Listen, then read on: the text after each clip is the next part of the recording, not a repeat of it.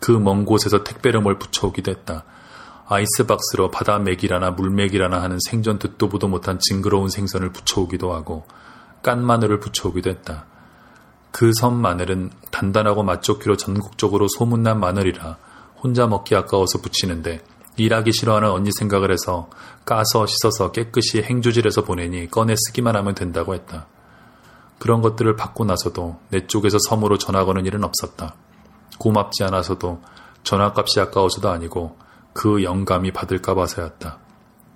전화상으로라도 그 늙은 뱃놈하고 수인사를 하기가 싫었다. 그러나 내 주위 사람에게 동생이 제가 했다는 걸 알리지 않을 수 없는 경우가 생겼을 때는 그녀가 남해의 그림 같은 섬의 선주에게로 시집 갔다고 말해주곤 했다. 내 체면을 위해선진 모르지만 대단한 격상이었다. 겨울이 시작될 무렵 동생한테서 제 남편 제사를 지내러 상경한다는 전화가 걸려왔다. 내가 알기론 그 영감이 전 남편 제사를 지내라고 새 마누라를 육주로 내보낼 남자가 아니었다.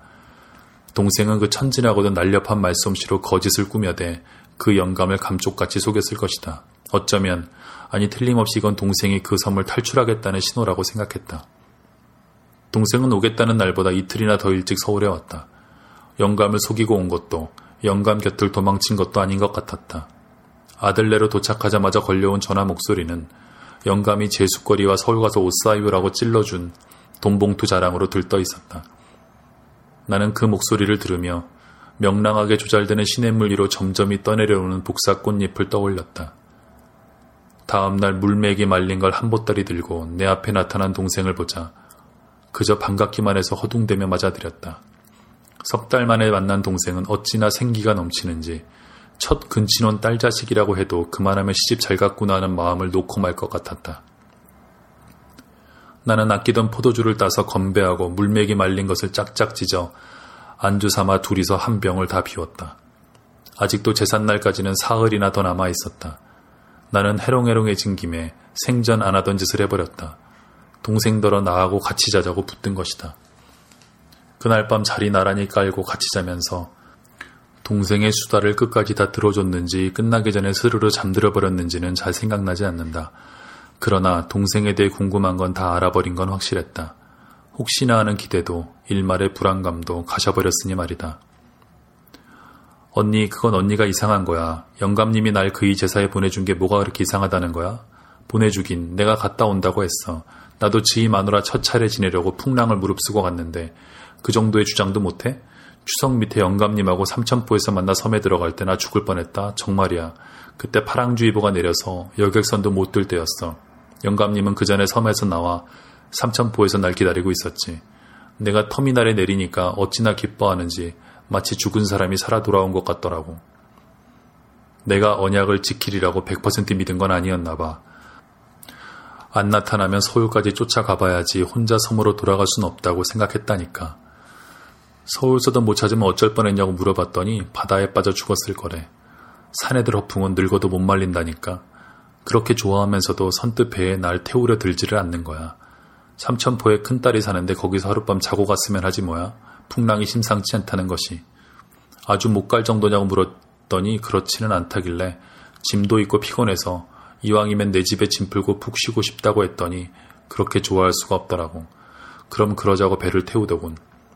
나중에 그러는데 내가 벌써 자기 집을 내 집처럼 말하는 걸 듣고 이젠 됐다 싶었다나 배가 어찌나 출렁이는지 우리 배를 타본 건 그때가 처음이거든. 그래도 난 여객선보다 작아서 그런 줄 알고 하나도 안 무서웠어. 내가 바다에 대해서 뭘 아루.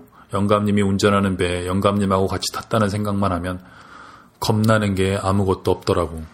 배가 기우뚱하면서 파도가 덮칠 때마다 깍 소리를 지르며 재밌어 하니까 영감님이 화를 내면서 꼼짝 말고 엎드려 있으라고 하더군. 장난이 아니구나 싶었지만 마음은 편안했어.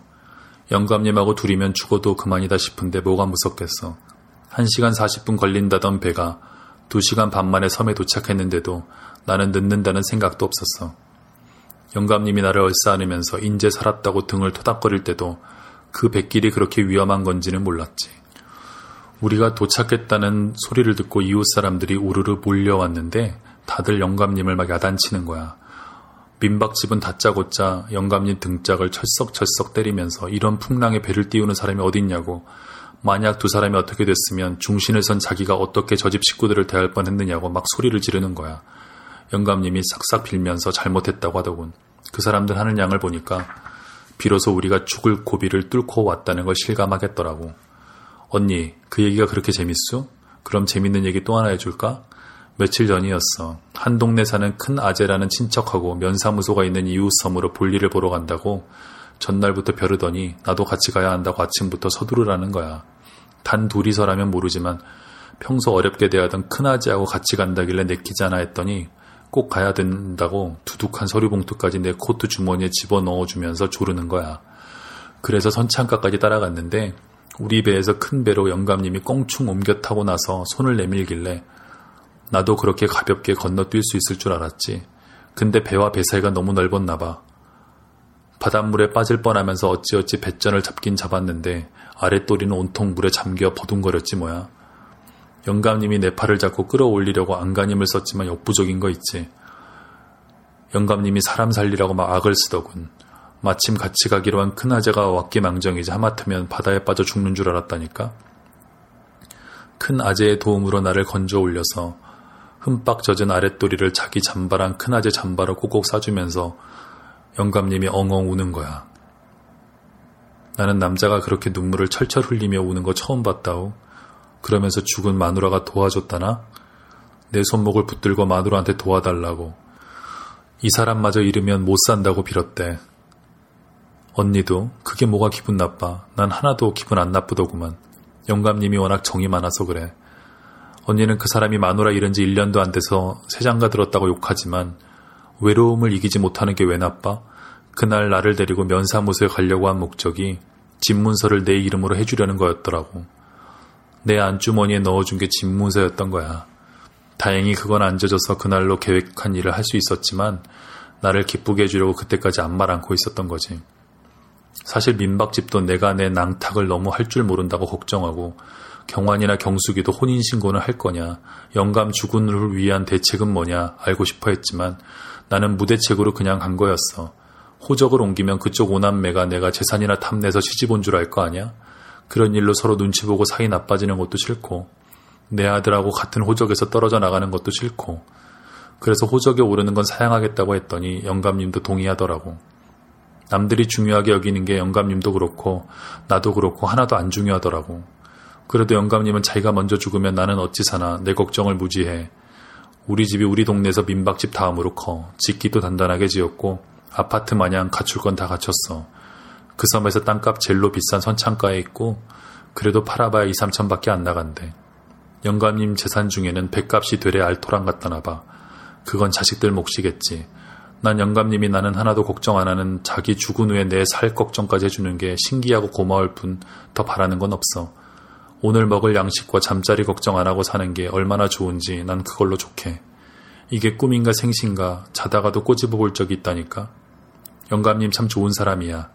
집문서 옮겨주고도 천만 원짜리 통장도 내 이름으로 해줬어. 그 밖에 적금도 하나 들어줬고. 그 나이에도 우리 섬에서 가장 고기 잘 잡는 어부야. 물메기는 무진장 잡아. 때가 되면 도미도 많이 잡는데 시커먼 도미 말고 금붕어 같은 도미 말이야.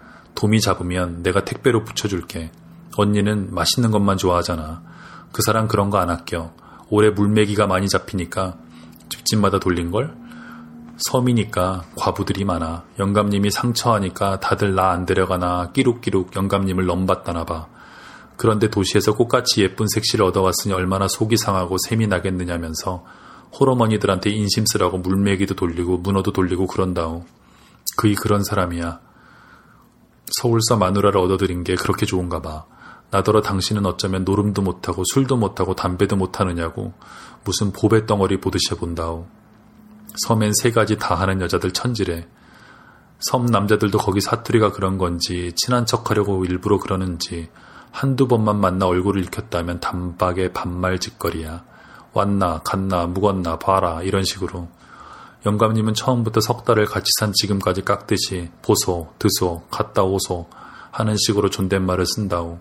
그게 얼마나 듣기 좋다고. 우리 둘이 말을 많이 해. 할 얘기가 왜 없어.